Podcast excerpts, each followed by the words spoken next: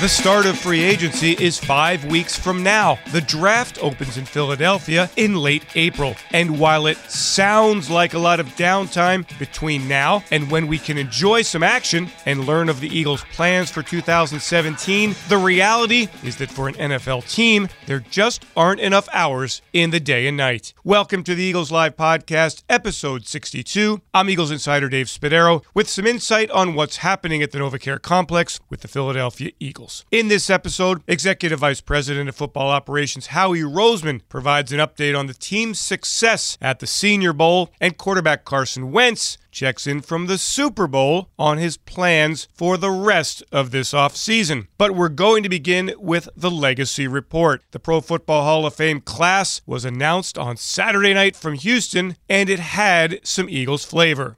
It will happen for Brian Dawkins. It just didn't the first year he was eligible for the Pro Football Hall of Fame. Dawkins fell short in the final voting for the Hall on February 4th. Dawkins was the heart and soul of the Eagles defense for 13 seasons, and he connected with the fan base and continues to do so in a unique way. The fans appreciated the way Dawkins played with every bit of energy and emotion. They also loved that he was Mr. Everything in the Jim Johnson defense. A second round draft pick from Clemson in 1996. Dawkins played in 183 games as an Eagle, and he was a dynamo in every way. Dawkins, a member of the NFL's All Decade team of the 2000s, is one of just five players to record at least 30 interceptions and 20 sacks in his NFL career. He was named to the franchise's 75th anniversary team and was inducted into the team's Hall of Fame and had his number 20 retired in 2012. 2018 should be the year Dawkins makes it to Canton, Ohio. Time to get back to the NovaCare complex, where Roseman and the Eagles are in the midst of what exactly? What goes on behind the scenes as teams prepare for a very busy off-season ahead? Here is a conversation with Roseman in his office at One NovaCare Way with the Senior Bowl practices and game very fresh in mind and with the scouting combine still a few weeks away. Howie, you're back from the Senior Bowl. Was it a success? What qualifies as success? The amount of information that we were able to gather from our scouts, from our coaches going down there and meeting with the players, it's such a big part of the process to know these guys as well off the field as we do on the field. And from that perspective, it was a huge success. How about from a football standpoint, watching practice? What do you get from that? How much value is there? Seeing guys live for the first time always helps you as you're trying to put the complete picture together, especially certain positions. And then seeing the competitive part, seeing these guys go against some of the best players around the country. So wide receiver DB one on ones, O line D line one on ones getting to see these guys around their peers, how competitive they are, talking to the people from the staffs and seeing how they're picking up football. So it's a great process for us to be involved in the Senior Bowl. Phil Savage and his staff do a tremendous job. Do you come back and then watch the practices over and over and over again? What you do is then it comes into the evaluation of the players as you kind of formulate your board. So when you're watching a player and you're watching the games at the end of the games, being able to watch also the Senior Bowl practices, the Senior Bowl games, the one on ones. So we're here five weeks from the start of free agency, and then the draft is at the end of April. What goes on on a day to day basis, Howie? We're watching players, we're having conversation about our plan, we're talking to the coaches, getting them up to speed, making sure that our schedule is set so that we have enough time to go see guys on the road, to do top 30 visits. You know, we have the combine in between that, we have free agency. So just making sure everything's organized, that there's a systematic approach to everything we do. Is the plan in place for free agency or is that still to be determined? Our plan's in place. Now we need people to agree with it, you know, and I think that's the important part. And then what other things are going to become available to us? What are other opportunities that become now and the start of the league year. And a lot of that comes into play when you go down to the combine, and it's almost like winter meetings for all of us down there to be able to talk about what we have, what we're looking for, and that's where a lot of the trade discussions originate from. How a year ago, everything was kind of coming back together. What kind of a good place do you feel like you're in, having had a year with Joe, with the people here to get back to doing it the way you want to do it? incredibly excited about the people that we have in place and also really excited about adding to this team. When you look at the things that we were trying to do last year with a limited amount of resources, looking back a year, we weren't perfect, but feel good about a lot of things we did. Obviously, starts at the quarterback position, starts along the lines, and then looking at our roster, knowing that there are a lot of things we want to do. And the struggle is trying to make sure that we stick to our plan and stick to our vision and do the right things and not press because we have a particular need. It may be a silly question, but you see them out there, the mock drafts. Does anybody compile the mock drafts just for the sake of compiling information? We do, for that reason. We want to compile the information and we want to get a sense where people have guys. That doesn't affect where our draft board goes, but it does help us gain the information to figure out where guys can go and what the attainability of some of those guys are. I mean, certainly if we see a guy that is consistently in the first round of every mock draft, we're not going to get him in the fourth round unless there's some issue, whether it's medical or off field. But it's all part of the information gathering process. And it's also a fun time of year to look at all that stuff. You know, that's part of this time of year is looking at the mock drafts and kind of looking and going, well, I hope that one turns out that way. And, you know, we're picking 14th. I always thought they were just guys throwing darts against the wall. Well, there's probably a lot to that too, you know. But uh, I think for us, it's just exciting. You know, it's a talent acquisition period, and once it gets rolling, once the league year starts, and then you have that little lull when we go to the league meetings, and then it turns over to the draft. And you know, there's nothing more exciting than adding players to this team and trying to figure out what role they'll play for the future of the Philadelphia Eagles. Howie, what have your thoughts been as you've watched these playoffs and seen it all unfold? Well, I think it goes back to sort of our blueprint and our vision and plan when started it. Tremendous high level play from the quarterback position, great surrounding talent, and really teams who have a vision and a plan not just for one year, but for a period of time to let it all come together. And got to give a lot of credit to Thomas Dimitroff and his staff, and Coach Belichick and Nick and their staff, and their determination and their diligence. And it gives us a lot of hope about what we can do here when we make the right decisions. Thanks, Howie. Thanks, Dave. One year ago, Wentz was coming off an eye opening week at the Senior Bowl and was the it name moving up the draft charts. The Eagles selected him, of course, with the second overall pick last spring, and Wentz went on to complete an NFL record 379 passes in 16 starts in the 7 and 9 season. The rookie quarterback setting that NFL mark, and he also set a franchise record with seven victories for a rookie quarterback. Let's hear it from Carson Wentz one on one from Houston, Texas. Tell us about Radio Row and your thoughts the first time visiting that craziness.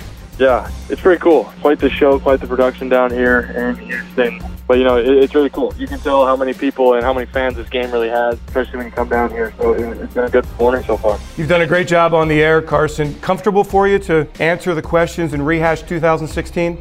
Oh yeah, oh yeah, for sure. They're not always fun because you know I, I, wish we were still playing at the end of the day. It's kind of all part of it, so it's been good. What's it been like for you to have an off season after you know a year ago you were preparing for the draft, you were really immersed in the game of football. What has this time been like for you?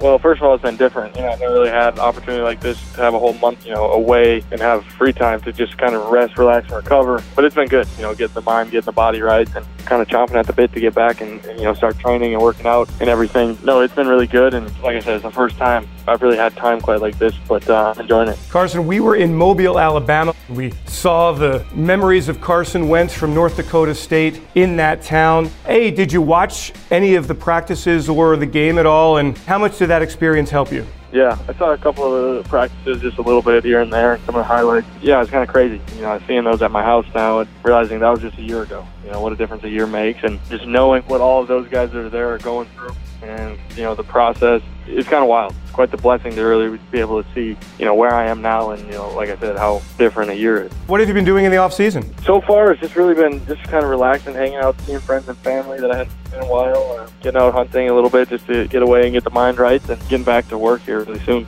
Before we talk about football, let's talk about your dogs. And I know you've got Jersey and Henley Golden Retrievers. You gave some pups away. What has that experience been like, taking care of these tender, beautiful little animals?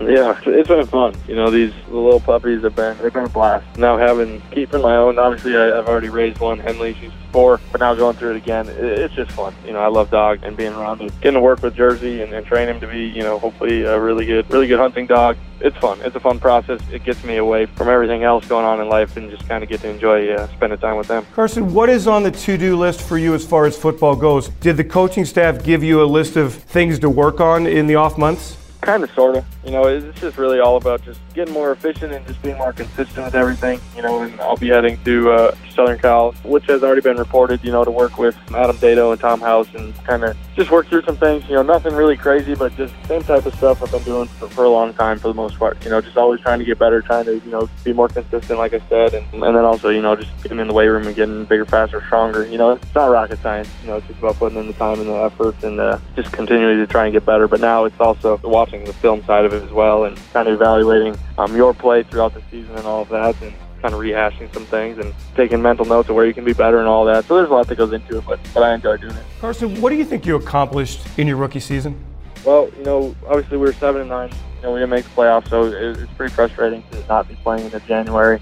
You know, I, I think I learned a lot. I grew a lot. You know, being on the same page with a lot of those guys. You know, didn't get those opportunities. You know, really during OTAs into training camp. You know, being the, the third string guy for a while. So I, I got just a chance to grow with a lot of guys, coaches, other players, you know, everything, and I just got a lot more comfortable with it. You know, as the season wore on, I just kept getting more and more comfortable, and now there's no looking back. Going into these OTAs, just full speed ahead. What is the next step for this team to go from seven and nine into the playoffs? It's just to keep being consistent. You know, I think you know we all realized we were really close in a lot of these ball games. Like we were right there in pretty much all of them, and we had chances, and we, we got to find ways to win these close games. We got a young team, you know, and we're all kind of growing together, and I think it's just going to be just spending the time together and putting in the work and I don't think we're far off by any means. No, I think we got a lot of work to do, but at the same time, I don't think we're far. Carson, have you watched the playoffs? And, and if so, what have the thoughts that you've had going through your head? Yeah, yeah, I followed them. I followed the playoffs, and quite honestly, it's been frustrating. And I'm at home watching them on my couch while, while there's other teams still playing. But, you know, it's good football. You know, you can tell there's, there's good quarterback play is happening, and two of the best are in the Super Bowl. So that's a standard I want to hopefully get to sooner than later. Passes that you threw on the NFL Network were the first ones you'd thrown in a month. When's the last time in your life you've had that kind of break from the game of football? Has it been since the high school days? Since high school, yeah, no question, no question. Is it good for you? Yeah, you know it is good. Like I said, I've been going for like almost a year and a half from the start of my senior year of college all the way through. So it, it's good to get away, like I said, mentally and physically, to kind of recover and get get your mind right, and uh, it'll be back before you know it. When will we see you in Philadelphia again? I've been there for a while. Actually, I just came from there to come down to Houston, but I'll be kind of all over the place. But obviously, we'll be seeing you in April when OTAs are rolling. Can't wait, Carson. Enjoy the rest of the off season here. I uh, hope you enjoy Super Bowl weekend, and hopefully, in a year's time, we're all going to be in the same place preparing for the big game. I think that's everybody's goal, right? We want to get to the Super Bowl next year. Absolutely. Appreciate it, Dave. Thanks for having me. Carson Wentz, thanks so much for joining us. Off the field, safety Malcolm Jenkins, given one of the highest honors a player can be awarded. He was named the National Football League Players Association winner of the prestigious Byron Whizzer White Award for his contributions off the field of play. The Whizzer White Award is the highest honor the NFLPA can bestow on a player for his dedication to positively impacting his team, community, and country in the spirit of the former Supreme Court Justice for which the award is named. The Malcolm Jenkins Foundation, formed in 2010, receives $100,000 from the Players Association. Jenkins humbled at receiving the notice. It means a lot. I mean, the previous award winners are men that have done a lot of really good work in the community. Uh, and then to be able to be recognized, you know, amongst a great field of peers that are doing some great work is a huge honor for me. But it's a bigger, to me, the biggest thing is being able to recognize the work that from all of the people behind me have, have done. You know, to my wife, my mother, um, our board, and different staff members that have all really put in the work to make the Malcolm Jenkins Foundation so effective and so widespread. You know, before states, that takes a lot of collaboration and a lot of teamwork. And so, really, I'm happy for them to finally get some recognition and, and honors for the work that they're doing. Malcolm, why has it been so important for you to use this platform to make such a difference? My original example of what it looks like to give back was, you know, I didn't have to look far. I got to see my father constantly be a role model to kids in our neighborhood as we grew up. You know, sign kids up for football, took us all to and from practice, and I got to see the long-lasting effects of his,